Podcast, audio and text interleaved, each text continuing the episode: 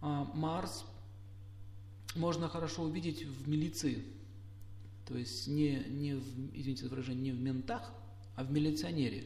То есть есть разница. Есть бандиты, которые в форме милицейской ходят. Это бандиты, это не милиция. А есть действительно люди, которые восстанавливают справедливость, борются с преступностью. Вот эту вот силу, как этот фильм «Спрут», комиссар Катани, вот это сила Марса. Они ничего не могут с ним сделать. Он может один сражаться, продолжать. У него эта сила идет изнутри. Это психическая сила, которая идет от планеты Мангал.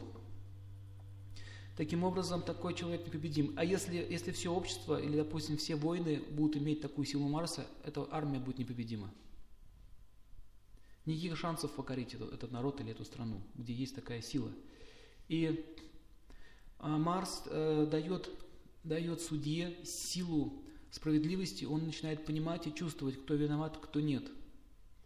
Как только, как только судья продается, его покупают преступники, с этого момента он теряет силу Марса, у него будет очень плохая карма. Поэтому любой человек, который имеет контакты с преступниками, покрывает их, защищает их, мухлюет под них и так далее. Он теряет свою силу Марса, и на него начинает влиять Раху. Об этом будем говорить позже. То есть в, э, в ведическом гороскопах, в астрологии описывается, что Марс подобен Раху, Раху подобен Марсу. И без комментариев вы не поймете, что это значит. Незаметно, как человек сползает с Марса на Раху. Раху тоже дает силу определенную, он дает силу беспредела. Например, что вам еще было понятней э, энергию Марса, представьте, вот эти римские легионы, допустим, движутся, да?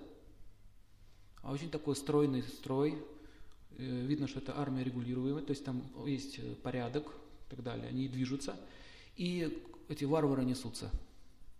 Вот варвары несутся, это Раху, а римские легионеры – это Марс. Kстати, римляне поклонялись Марсу.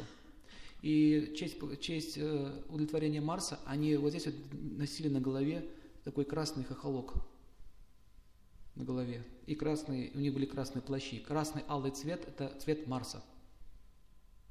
Красная армия, когда имела красный флаг, она была очень могущественна. Поэтому это неправильно, что убрали красный цвет. Он имеет силу Марса, красный цвет.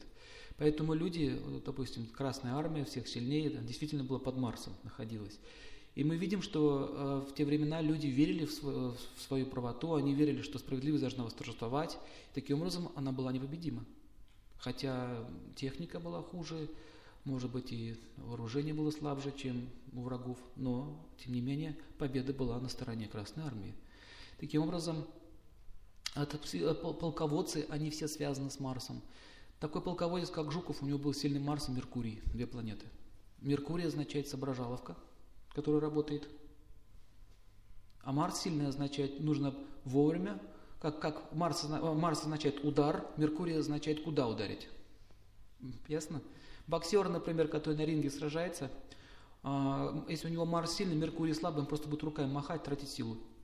Удары будут у него сильные. А у кого Меркурий сильный и Марс сильный, он будет отступать, отступать, отступать, искать его слабое место. Один удар, все, готов. Вот разница в чем. Понятно, да?